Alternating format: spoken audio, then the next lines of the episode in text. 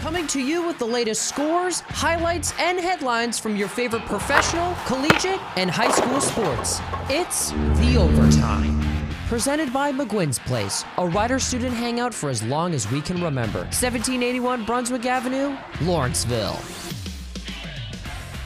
The Overtime is underwritten by McGuinn's Place. The start of the fall semester is here. Receive reduced admission when you flash your rider ID and party at McGuinn's. 1781 Brunswick Pike, Lawrenceville. Welcome to another edition of The Overtime. I am your host, Sean Harrington. In all sports on Thursday, happy Sports Equinox. For those who don't know, the Sports Equinox is a day of the year where all four major North American sports play on the same day. The NFL had Thursday night football between the Broncos and Browns.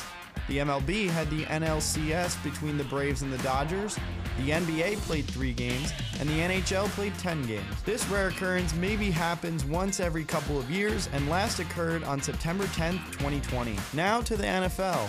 Cleveland Browns quarterback Baker Mayfield said he'd suffered a fracture to the humerus bone in his left shoulder, in addition to the torn labrum that had already been keeping him out for Thursday night game. Mayfield suffered the torn labrum in week two, but he re aggravated the injury again in Sunday's loss to Arizona. He also revealed that he cannot play until that fracture is healed. The former first overall pick practiced earlier this week, but was ruled out of Thursday night football for journeyman backup Case Keenum. Moving to the NHL, the COVID news still continues as the Winnipeg Jets place star center Mark Scheifele on the COVID reserve list on Thursday. Scheifele remains asymptomatic, but he has joined captain and longtime line mate Blake Wheeler in the NHL's COVID protocols. Because he is asymptomatic, Scheifele won't automatically be in quarantine for the 10 day minimum requirement like Wheeler is, who is symptomatic. Finally, in the NHL, the New Jersey Devils can breathe a sigh of relief as they receive positive news regarding center Jack Hughes. Hughes took a hit from Seattle Kraken defenseman Jeremy Lauzon and landed awkwardly in Tuesday night's game,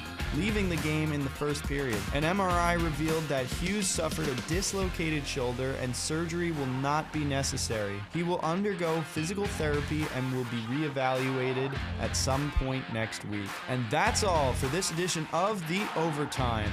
Let the games begin. Billiards, 80s classic arcade games, Giant Connect 4, Jenga, and more, together with an ice cold bottle or draft. Make McGuinn's Place the perfect fall hangout with friends. To find out more, like and follow McGuinn's Place on Facebook. Listen to the Overtime every day on 1077 The Bronx Retro. Catch up on previous Overtime episodes on your favorite podcasting platform through our website at 1077thebronx.com slash overtime. Touchdown!